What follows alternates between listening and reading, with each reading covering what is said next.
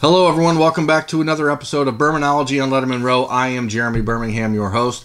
Thank you for watching. If you're checking us out on YouTube, listening, if you're checking us out on iTunes or some other podcast for, uh, platform, today's guest is 2021 uh, defensive lineman from Katy, Texas, Tompkins High School, uh, Tumishe Adalele. Ada Adaleye. I got it. I don't worry, I got it. Um, thank you for taking the time and uh, appreciate in advance your forgiveness of my pronunciation there. So, um, Tumishe, I want to introduce you a little bit to the readers here. You're a guy, top 30, top 40 player in the country as a junior prospect in the country, defensive lineman who can play inside or outside, but you want to play outside, correct? That's your goal for the for the next level? Ultimately, that's the goal, yes, sir. There, are there schools out there that are, are talking to you about moving around, or is everybody saying, "Hey, you you know you could play the five tech, you can be whatever you want to be," or how, how are schools recruiting you when they're uh, approaching you about the future?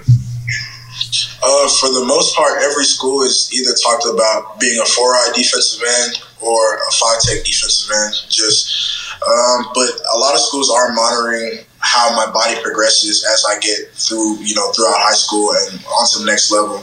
Just to, you know, and coaches will keep it real if they don't believe that I'm gonna, you know, be able to stay in that five technique um, mold.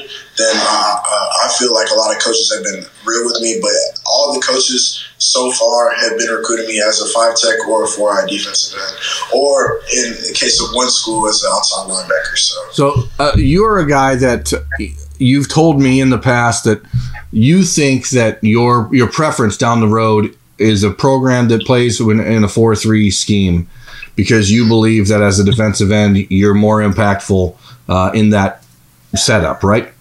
Mm-hmm. Yes, sir.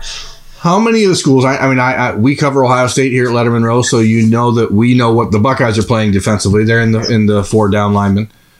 Are there any schools out there that you're really considering that aren't playing that that would require you to sort of make that personal adjustment? Um, as of right now, the only school that is like I'm seriously considering that runs a three down front is Oklahoma.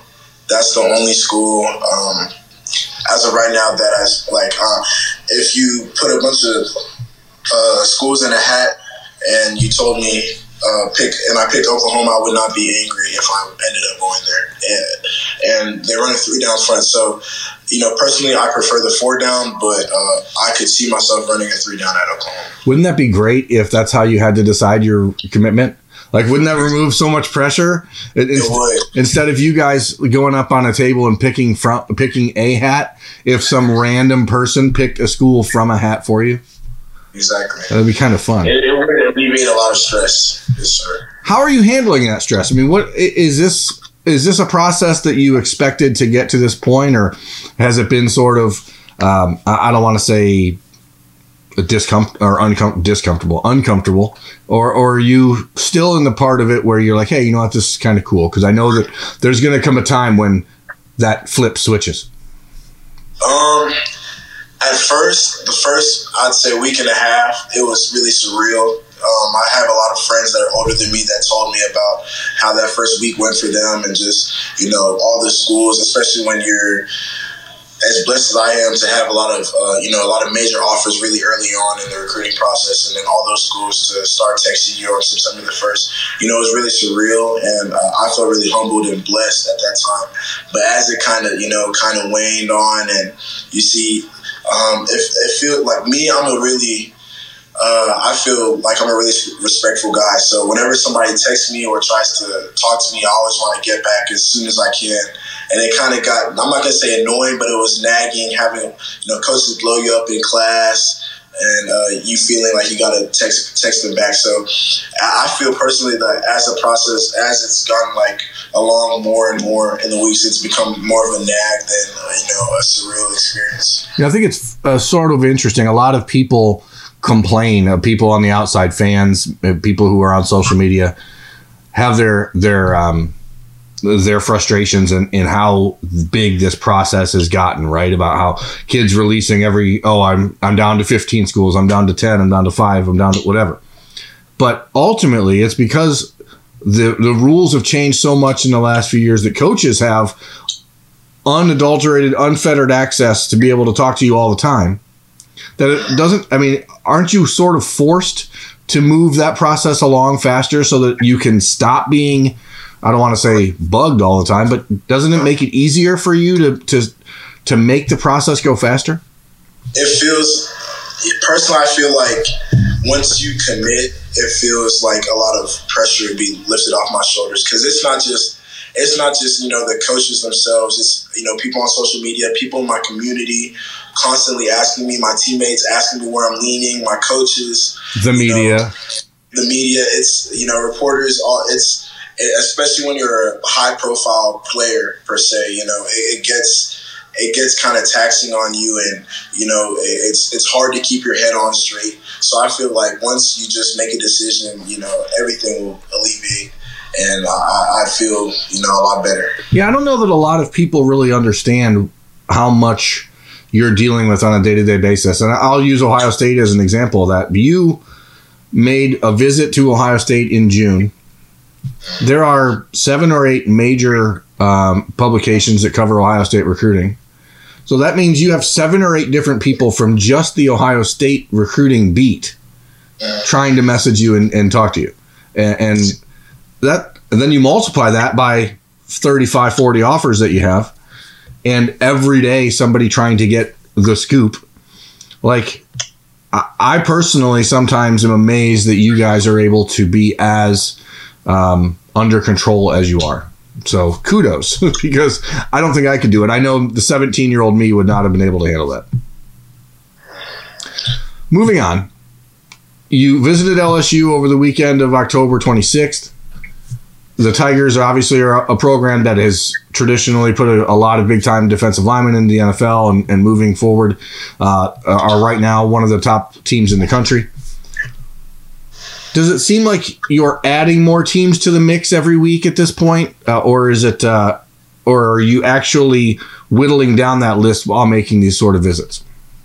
Um, personally, I'm kind of whittling down. Um, as the pro, I kind of wanted to get a core of seven or eight schools that I'm really like I could really see myself going to, and then as the process moves along with my family, discuss which five official visits I want to take. So these kind of unofficials, you know, throughout the season, and then so I'll take some unofficials, you know, after the season. It's kind of like it's nut cutting time. So because uh, I plan on committing in the summertime before my senior year, so uh, these these visits uh, these visits now that I'm taking are, you know, I'll be at Alabama soon. I'll be at, I believe I'm going to Washington. I'll be at Ohio State.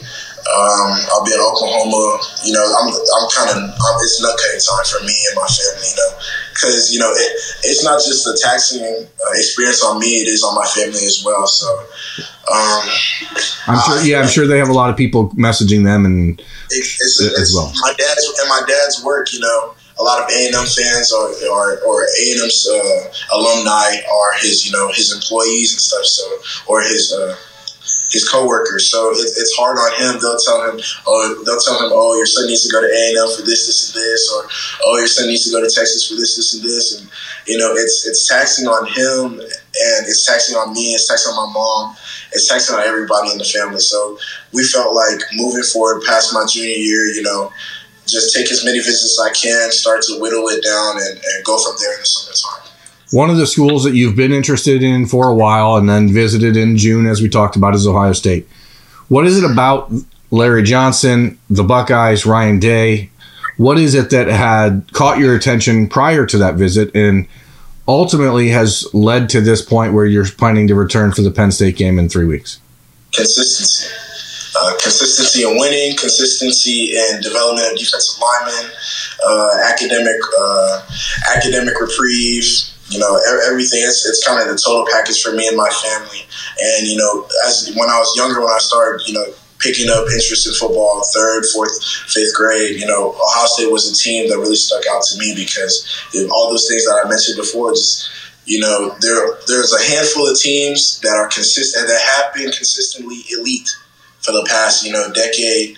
So I believe Ohio is one of those teams. So I feel like if I'm going to a school, uh, I feel like I got to go to a school that has a chance of competing for a national championship, and I feel like Ohio State is one of those schools. When you watch football and you see Chase Young getting four sacks against Wisconsin, and then flip it over to Sunday and see Joey and Nick Bosa dominating the NFL, knowing all those guys were developed and recruited by and worked with Larry Johnson, from your own personal relationship with him, do you see what makes him that sort of special uh, type of talent developer?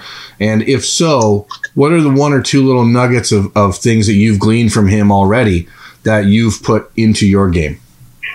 Um, personally, meeting with him, I learned that he's not a yeller or a screamer type of coach. You know, he's going to tell you what you have to do and what it takes to be elite, and it's your choice from there if you want to be elite.